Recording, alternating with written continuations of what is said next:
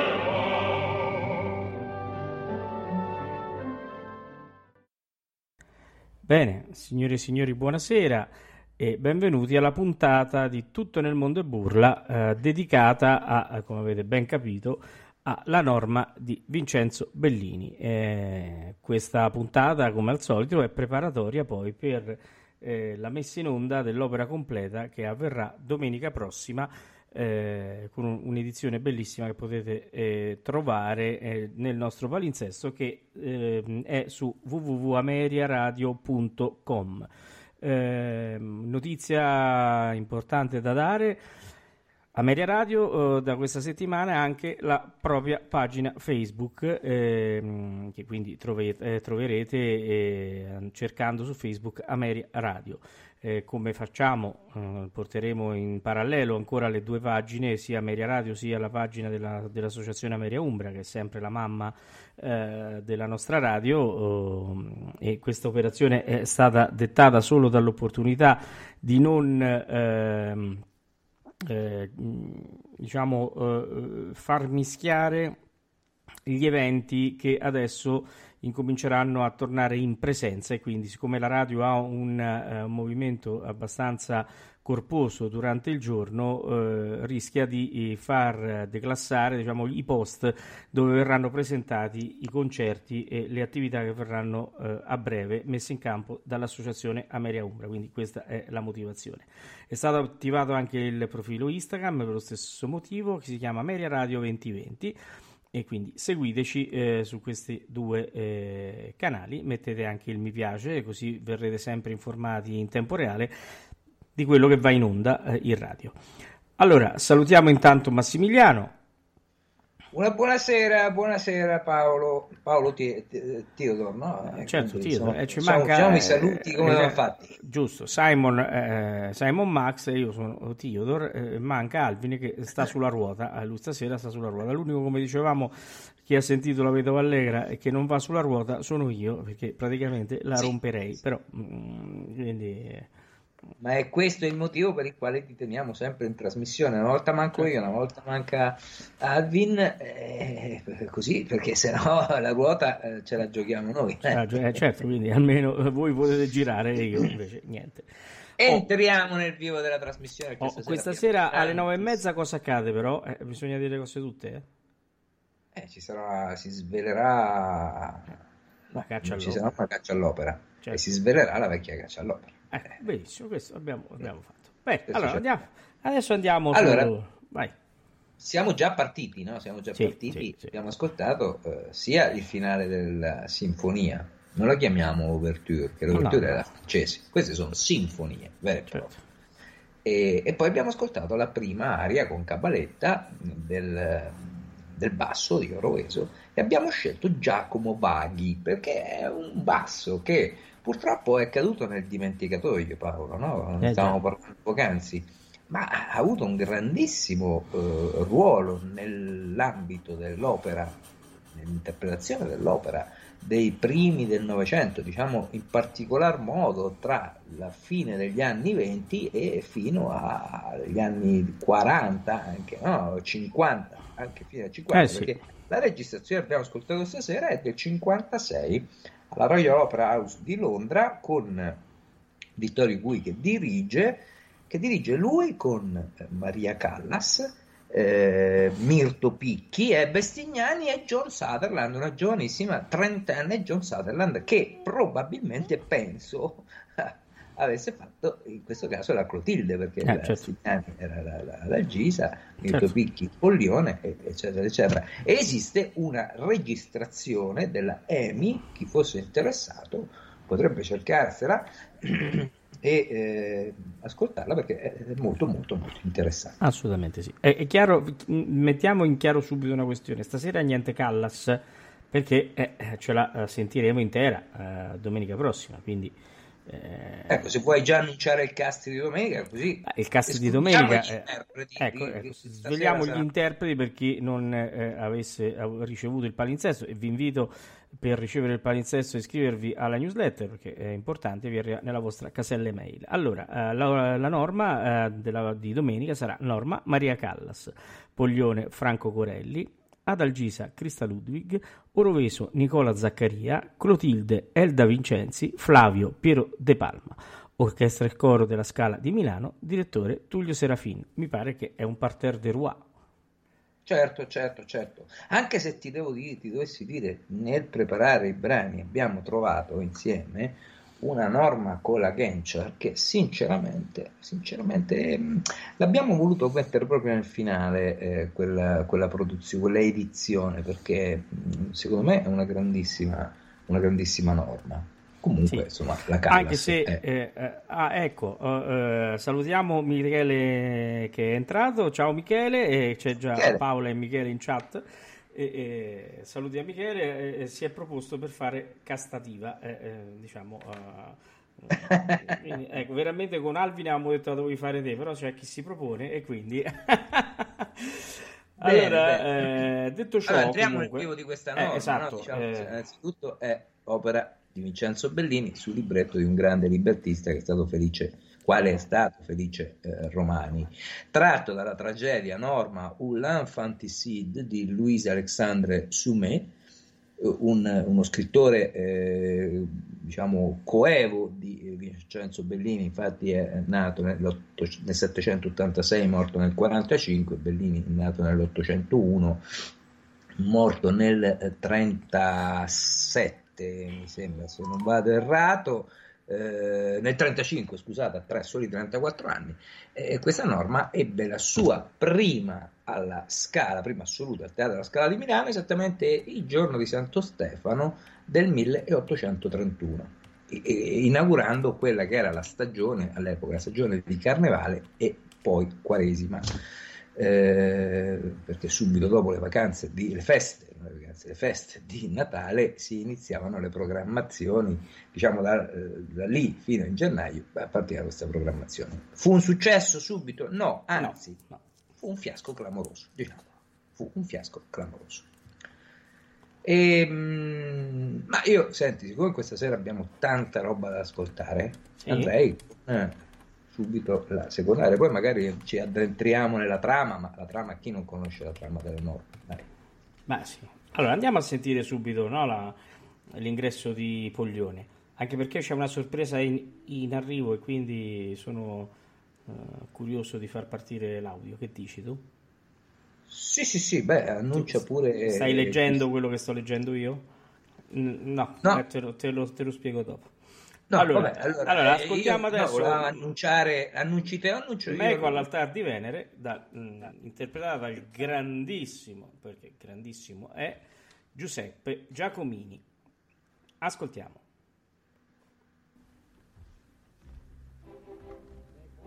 Meco all'altar di Venere, era dolcezza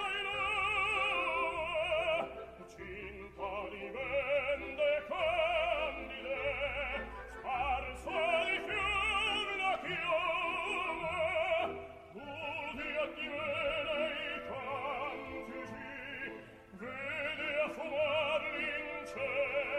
Sensi eram rapiti sensi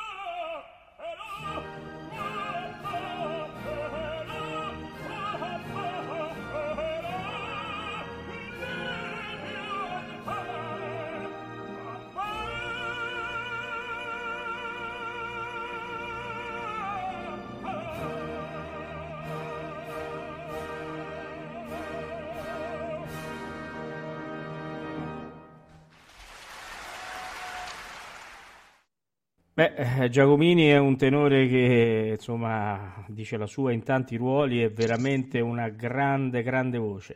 Allora, la sorpresa, finalmente abbiamo una sorpresa per i nostri ascoltatori. Chi c'è di là dal microfono? Chi è sceso dalla ruota? Secondo voi chi è sceso dalla ruota questa sera? Alvin Valerio, e vai! Il trio... si è ricomposto. Anche perché, Valerio, in questo momento stavamo proprio discutendo con Michele, con Paola in chat, chi canta Castativa, e io gli ho detto a tutti che praticamente doveva farla Max, secondo me. Sì, però diciamo che stasera per Norma perfettamente in voce. Vabbè, allora. Ma guarda, tu devi sempre fare il solito discorso, tu devi lavorare con la signora Maragliano per la messa in voce, questo è fondamentale.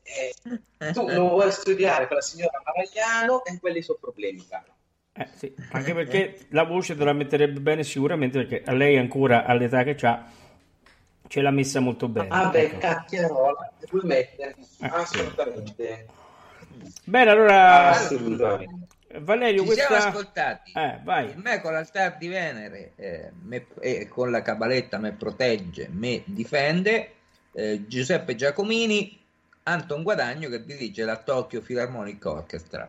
Purtroppo non siamo riusciti a risalire al Flavio, che non, in questa nostra edizione che abbiamo preso non siamo riusciti a risalire, però dovrebbe essere stato, come spesso accade, un cantante locale di Tokyo, certo. Sicuramente non famosissimo, però ecco, insomma, questo era cosa, ma come l'ho trovato io, è Flavio San. Ah sì? Trovato te? È Flavio San. Beh. No, Valerio, allora, non lo sapevi anche tu? Esatto. Allora, su Valerio, parlaci un po' della tua Norma, su, che andiamo avanti, dai. Allora, Norma è sicuramente una delle mie opere favorite, l'amo tantissimo, una delle primi miei grandi amori evidentemente con la Callas, cioè Imprinting è Callas, quindi Norma è Callas per me.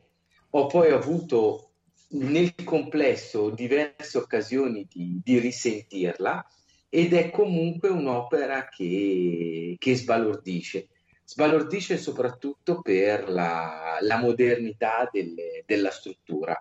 È sicuramente un'opera coraggiosa, un'opera nuova, e diciamo che nella struttura sicuramente la grande scena di Norma, sediziose voci, Casta diva e A bella me ritorna, è per assurdo, benché sia forse una delle pagine più celebri, quella forse meno innovativa. Ma dall'altra parte, anche se non ha questa, diciamo, struttura particolarmente nuova, Casta diva penso che sia forse una delle più ispirate melodie, non solo belliniane, ma in generale del suo grande repertorio, diciamo, internazionale di tutti i tempi, di tutti i paesi. Ecco, questo è quello che mi sento di dire. Opera che seduce, che è un unico nella storia, veramente. Mi allaccio a te, Valerio, perché veramente anche io amo quest'opera tantissimo. È un'opera un po', diciamo, se la vogliamo contestualizzare, un po' strana.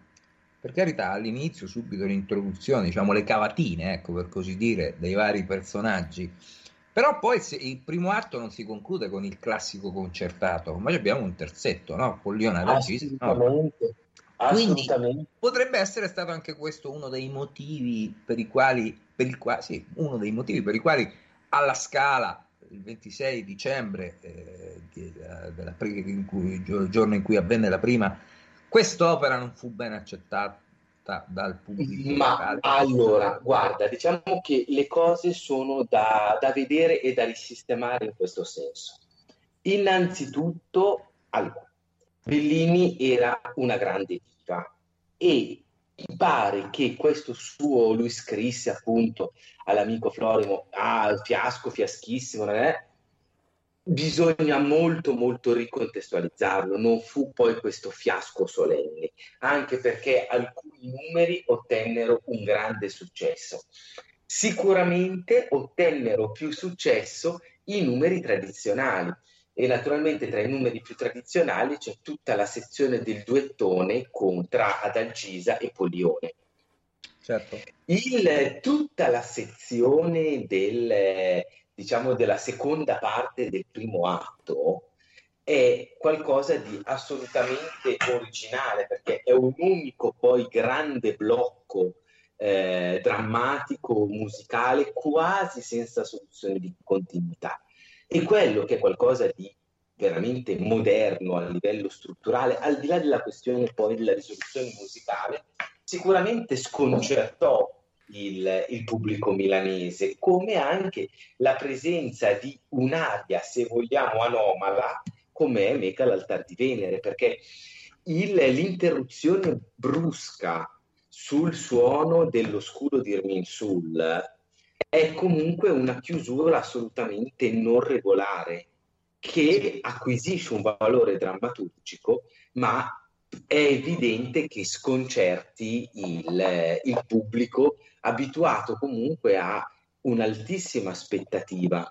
Cioè il pubblico aveva nei confronti, una cosa che molto difficilmente noi riusciamo a cogliere, una grandissima aspettativa dei momenti cosiddetti deputati.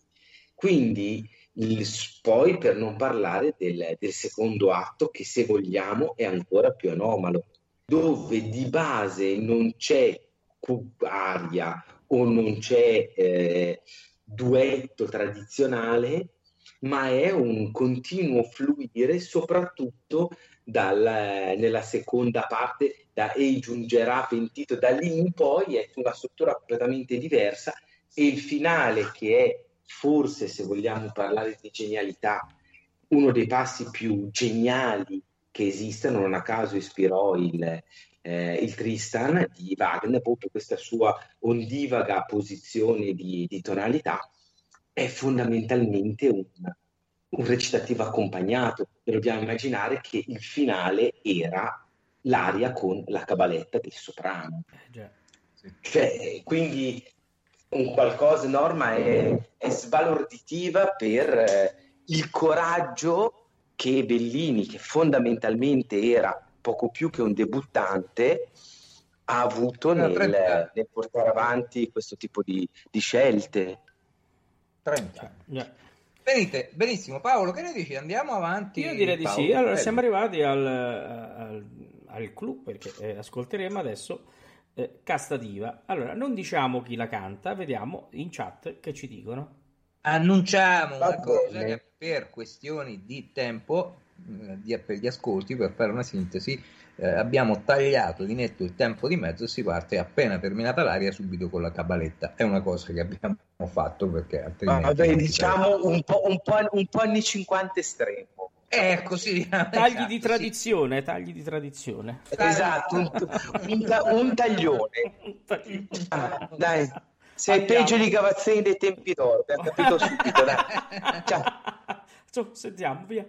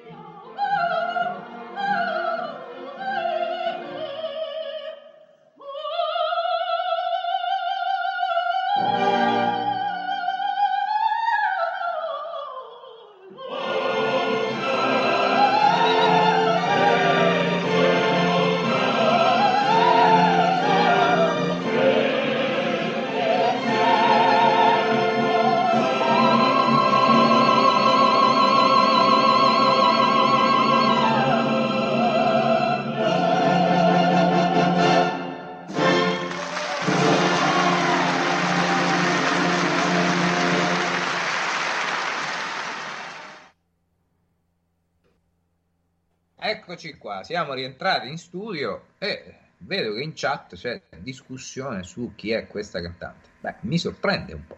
Anche a me. Oh, lo dico io o dici te? Ah, io dico il nome, tu dici il cognome, va bene? Sì, vai. Ecco, ora vi ribeccate. Ecco, è tornato Valerio che era scomparso. Siamo in diretta. Allora, io dico il nome. Ah, sì, allora. E poi dite, scusate, sparizione ma riapparizione. Beh, certo. Nome John. Cognome Sutherland. Silenzio in chat. Ragazzi, ho capito. Allora, io volevo dire per la nostra chat e volevo dire una cosa su questa, aggiungere a quello che ha detto prima Valerio sulla norma, anzi lo ha già accennato Valerio, se vogliamo, nel suo discorso iniziale. Siamo in presenza, secondo me, di una, lo è un po' tutto Bellini, però in particolar modo quest'opera, di melodie accompagnate, ma accompagnate in maniera molto sintetica dall'orchestra. Io, parlando con qualche orchestrale di qualche teatro anche importante qui in Italia, mi dicono: quando si suona a Bellini, ma in particolare Norma, noi tutto sommato ci annoiamo, perché non abbiamo quelle uscite che ci possono far verdi, no? Oppure quelle parti anche delle volte solistiche, no? Vedi la Ira con l'ottavino durante la danza, eccetera eccetera. Qui siamo proprio in presenza di melodie, perché Bellini secondo me è stato un melodista straordinario, forse tra i più grandi insieme a Donizetti che abbiamo avuto, cioè le melodie di Bellini erano secondo me da incorniciare, e quindi ci sono queste melodie accompagnate in maniera molto scheletrica. Cosa ne pensate? Vai tu, Valerio. Ma allora, guarda, Bellini ha questa caratteristica incredibile, cioè quello di far rivivere la scuola napoletana del grande Settecento, e questo sicuramente è presente in maniera evidentissima, e per certi versi la sua modernità ha questa radice antica che è particolarissima. Cioè Bellini ha questo, cioè ha questo linguaggio aulico che si attaglia benissimo a questo clima normale di altre opere, e abbiamo delle difficoltà tecniche con Valerio, con la linea.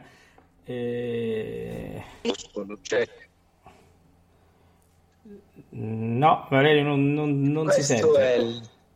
Valerio, scusami. C'è qualche problema tecnico, salta la linea. Ora mi sentite meglio, ragazzi? Sì, adesso sì. Sì, adesso sì. Sì, scusatemi. Allora, no, quello che dicevo è che la formazione di Bellini è una formazione prettamente settecentesca, e quindi questo anche accompagnamento molto limitato è proprio in quello, e la cosa particolarissima è questo stile antico applicato a un sentire romantico. L'ho sempre visto un po' un corrispondente di Foscolo, ecco, cioè con questo stile prettamente neoclassico esprimersi invece in maniera romantica, che è un po' il contrario di quello che fa Rossini, che invece è molto più, se vuoi, oltralpe rispetto al modello settecentesco a livello proprio di sinfonismo, di impatto orchestrale. Poi non parliamo di Donizetti o di Verdi che verranno, però proprio come autori del primo Ottocento ho sempre visto. Mi riallaccio, stile neoclassico, Valerio, mi riallaccio a te, a questo discorso. È un'opera neoclassica proprio nella sua struttura, anche nella sua storia, no? Che avviciniamo moltissimo anche alla Medea, giusto? Quindi siamo proprio in forse la ricerca di certe sonorità da parte di Bellini è proprio perché la ha vista ambientare in una situazione piuttosto di richiamo al classicismo, o no? Beh, Valerio, non so se... No, Allora, ti dico, poi non voglio neanche dilungarmi troppo perché questa sera è una serata per dare un po' un'infarinatura generale ai nostri amici da casa sull'opera. Il discorso è un pochino diverso. Bellini, della recita originale, Bellini fa un cambio drastico che è il fatto che Norman... non ce l'abbiamo. No, non si sente bene. Non c'è un buon... Niente, Paolo. Allora no. Ragazzi, facciamo così.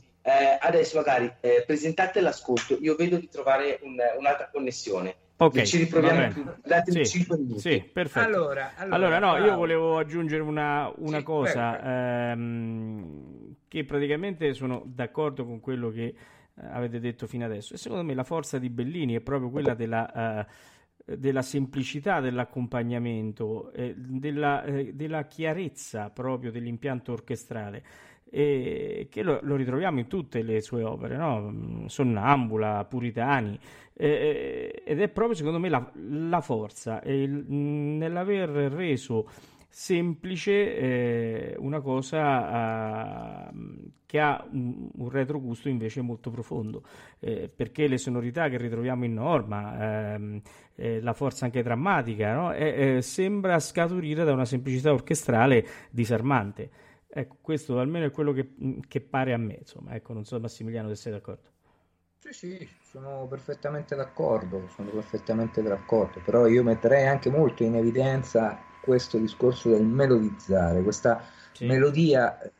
Prendiamo la Sonnambula, per esempio, ha delle pagine che sono straordinarie, che sono state anche un po' copiate dai coevi belliniani, di Bellini, ecco, insomma. Quindi ci sono Bellini tira fuori delle melodie, sono straordinarie, secondo me. Sì, guarda anche a Teucara, da quelle 4 note iniziali che cosa esce fuori. Certo. Che in effetti tu, ascoltando solamente l'inizio di A Teucara, ma da lì poi si divana una struttura orchestrale che nella sua semplicità ha una potenza estrema, insomma.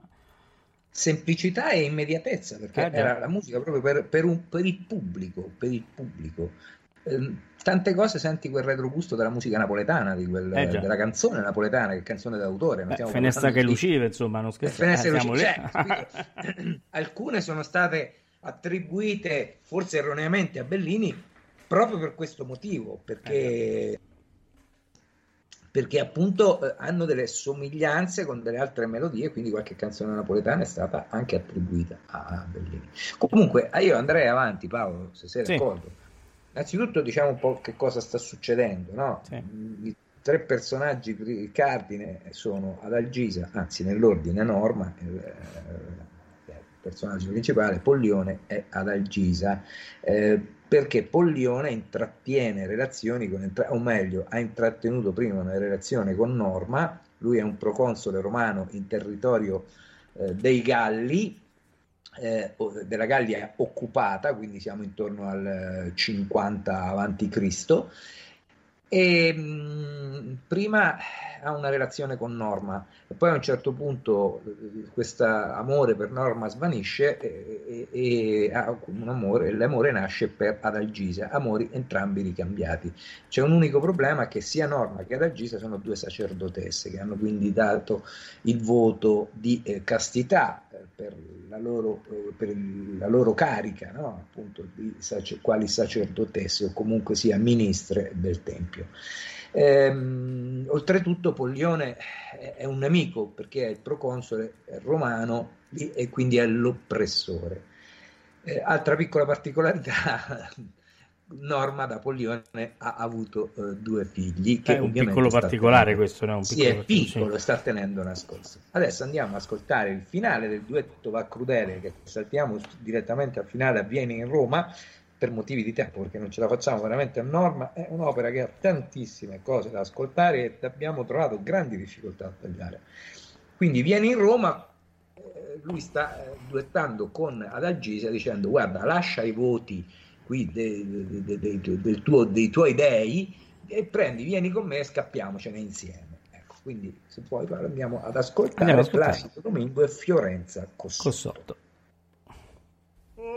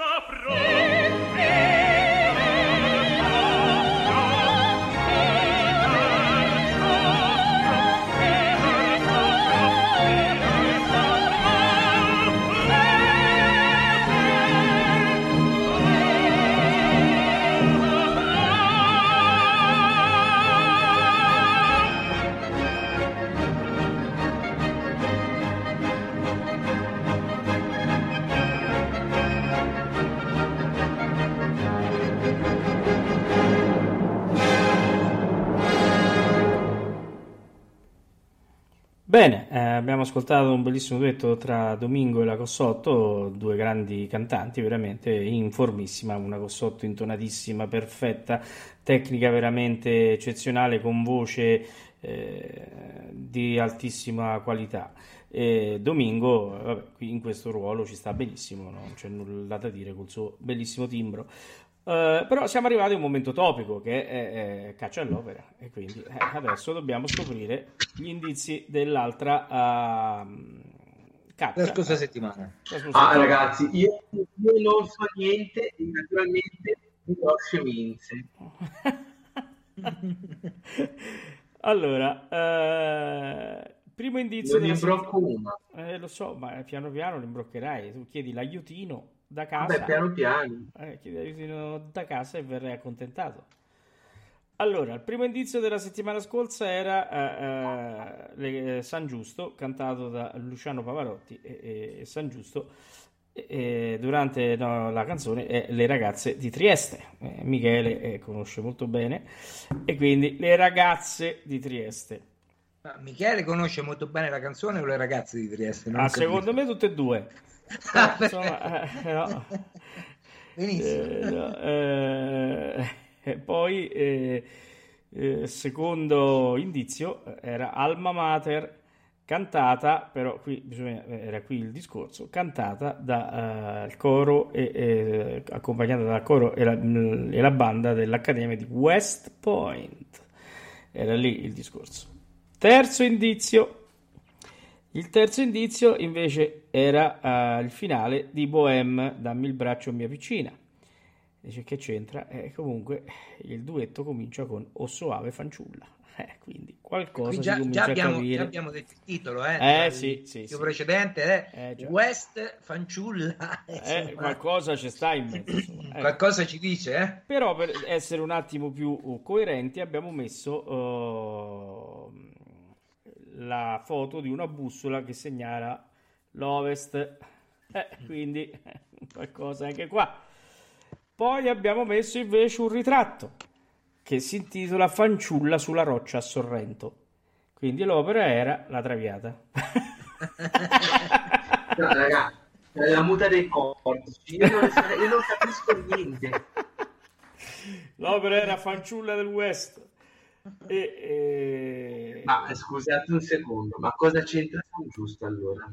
Le ragazze di Trieste, le fanciulle, ragazze fanciulle. Come un rebus.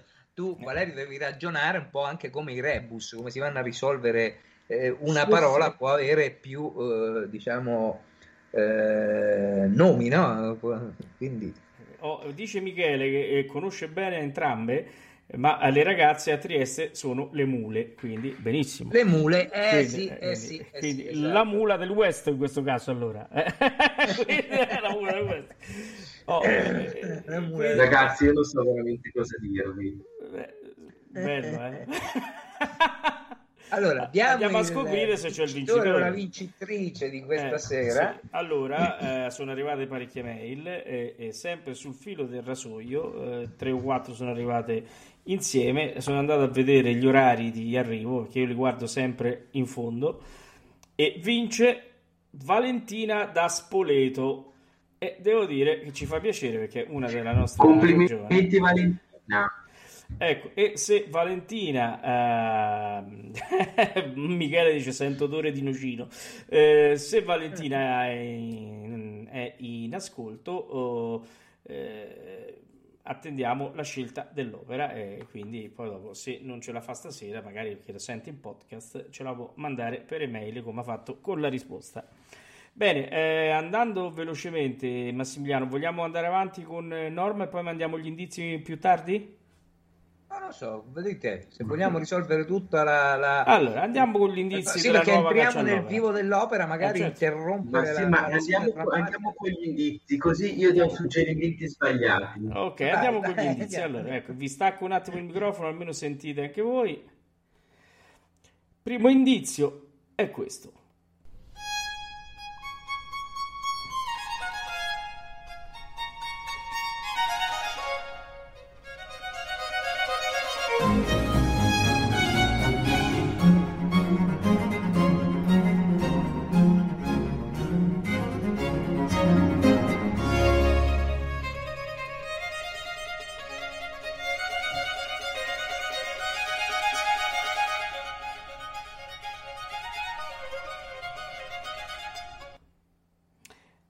Primo indizio. Adesso andiamo con il secondo. Già il primo è l'opera, però il secondo è più esplicativo.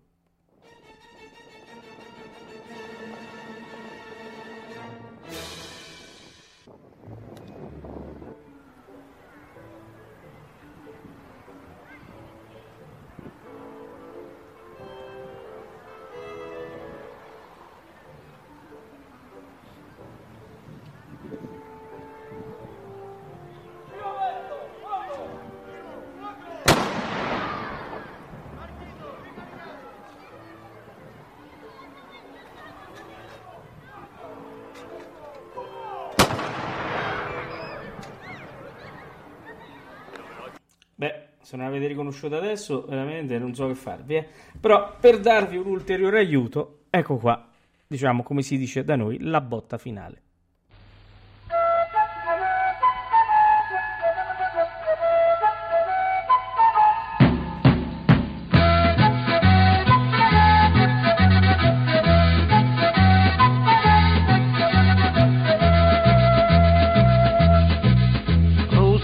quella della gona s'è sputata giù su e se credeva che era sana mentre sana lei non c'è. Me pizzica, me mozzica, mannaggia lo pizzica, con pizzichi d'amore bella non fanno male. Succedetta all'ufusata con Rosina poveretta che faceva l'uffucata con la genere scopetta. Se la vette, lo curtette, le cartette, cannulette, sotto braga e pattulette e l'uretto vietta se. Me pizzica, me mozzica, mannaggia lo pizzica, la pizzichi d'amore per non fanno male. Rimanesse in camicciola. Beh, diciamo, questa mi pare che non mi ricordo se è la cabaletta Massimiliano, non lo so, che era questa, mi pare la cabaletta. Ma è facilissimo tutto. Beh, è tutto facile, vero Valerio? Oh, guarda, questa, oltre la banalità. Questa era una famosa colonna sonora di un film famosissimo interpretato da un famosissimo attore. E poi che non so se gente, insomma, vabbè. Però e poi c'è anche un'altra cosa, per chi è delle nostre parti, tutti in piedi, giusto? Sì, certo, tutti in piedi, sì, va bene. Dai, No, entriamo, infatti, noi siamo una radio mondiale, non possiamo. Allora. Ci hanno dato degli ubriachi comunque. Va bene, è giusto che sia così, che ci diano degli ubriachi. Ragazzi, cosa volete che vi dica? Io questi indizi non ce la farò mai. Beh, puoi dare qualche consiglio. Sì, ma nel senso mio è uno svantaggio, è una specie di handicap, cioè nel senso tu giochi, ma hai lo svantaggio di avere l'indizio Valerio che ti butta fuori, capito? Beh, ma anche questo è il bello, scusa. Allora andiamo avanti, vai. La norma, perché il tempo stasera è più che tiranno, direi. Sì, assolutamente. Siamo arrivati, abbiamo ascoltato i due amanti, due giovani amanti, Pollione e la Adalgisa, che stanno organizzando la loro fuga, no? Però c'è adesso Adalgisa che va da Norma e racconta un po', si sente un po' in colpa, essendo lei una delle ministre del Tempio, e racconta ciò che le è accaduto. Ma guarda caso, racconta una storia che Norma già conosce, se la sente propria, perché è accaduto anche a lei, pur rimanendo tutto nel segreto perché nessuno lo sa, no? Quindi, se siete d'accordo, io andrei ad ascoltare questo racconto che Adalgisa fa a Norma, sola, furtiva al Tempio. Guarda, io dico soltanto una cosa al nostro pubblico, che è conservato una delle frasi per me più belle, che è salvami da me stessa, salvami dal mio cuore. Un momento unico. Benissimo. Allora andiamo a sentire. Paolo, l'ascoltiamo, chi canta? Allora canta Montserrat Caballé e Fiorenza Cossotto. Dirige George Pretre.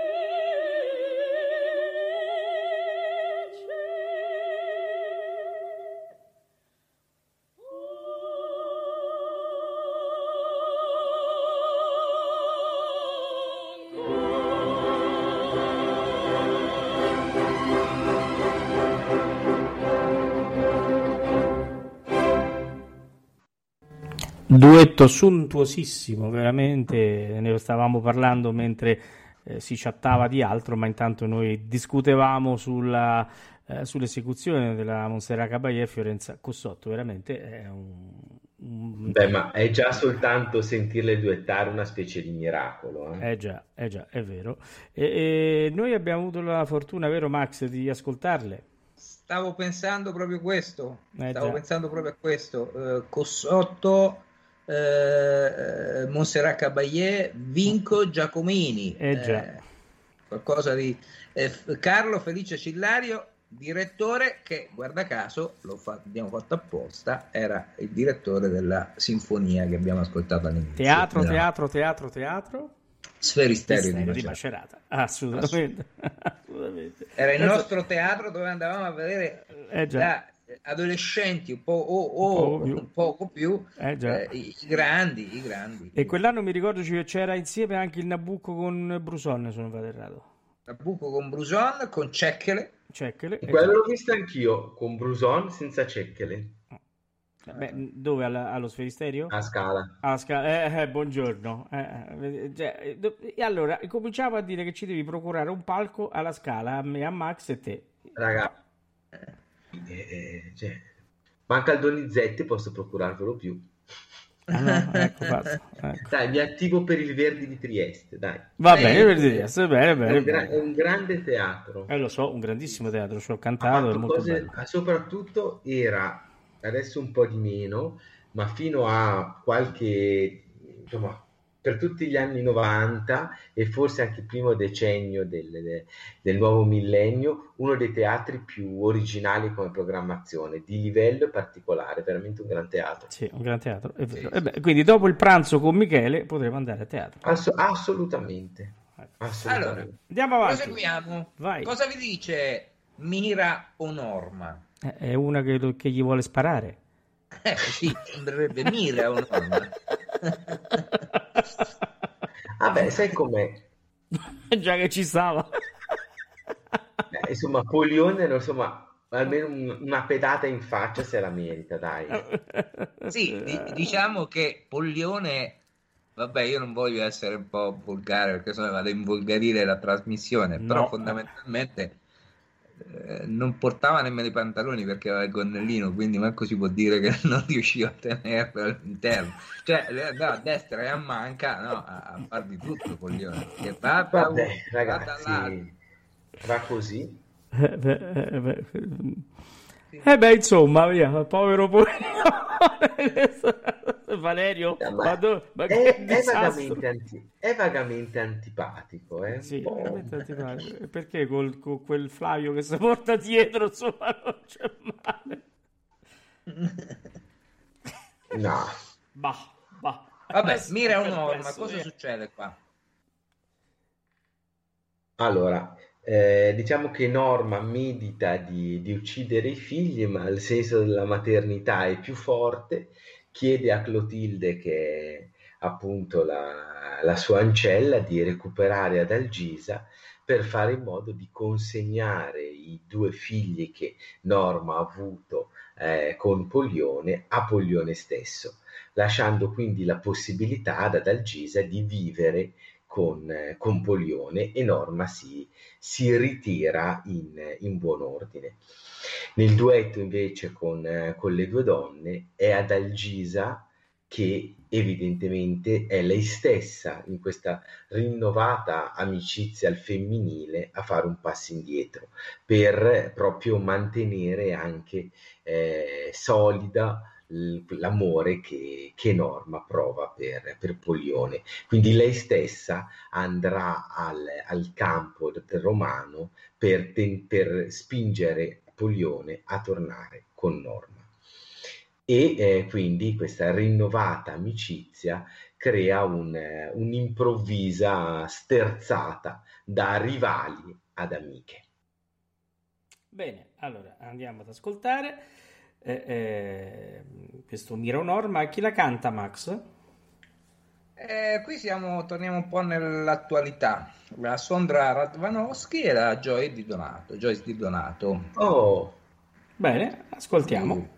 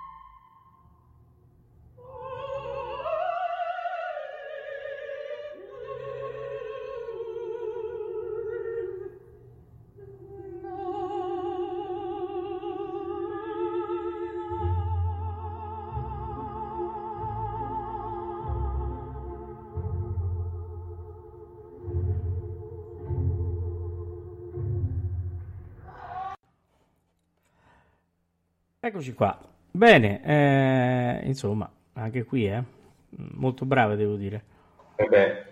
Molto brave, molto ben concertato anche. È stato un pezzo che ci ha tenuto a tutti un po' sul filo per ascoltare questa magia che questo duetto porta ogni volta.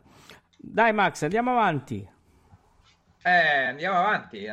Stringiamo, saltano tante cose, ma stringiamo perché il tempo è tiranno, mancano più 10 minuti alla fine della trasmissione. Non so se voi siete d'accordo, avremmo previsto in mia mano al fin tu sei, però ci sono anche delle altre cose che sono importantissime, quali quel corta da visti e il finale de non volerli vittime. Io propongo questo, andiamo subito a quel corta da visti, certo. E poi a seguire è bellissimo, certo, bellissimo, infatti. Saltando purtroppo quello che avevamo previsto per certo. Ma, comunque c'è sempre l'opera di domenica, certo, di domenica, certo. C'è sempre l'opera di domenica, sempre l'opera di domenica. Allora con chi è Max? Allora quel corta da visti sempre con Montserrat Caballé, Carlo Cossutta il tenore e Fiorenza Cossutta. Questa è una produzione con i due che ascolteremo ora, però nella produzione della Wiener Staatsoper c'è la Fiorenza Cossotto, che penso che sia la Vergisa per antonomasia, Luigi Gironi che fa Oroveso e Muti che dirige questa appunto edizione del 1977.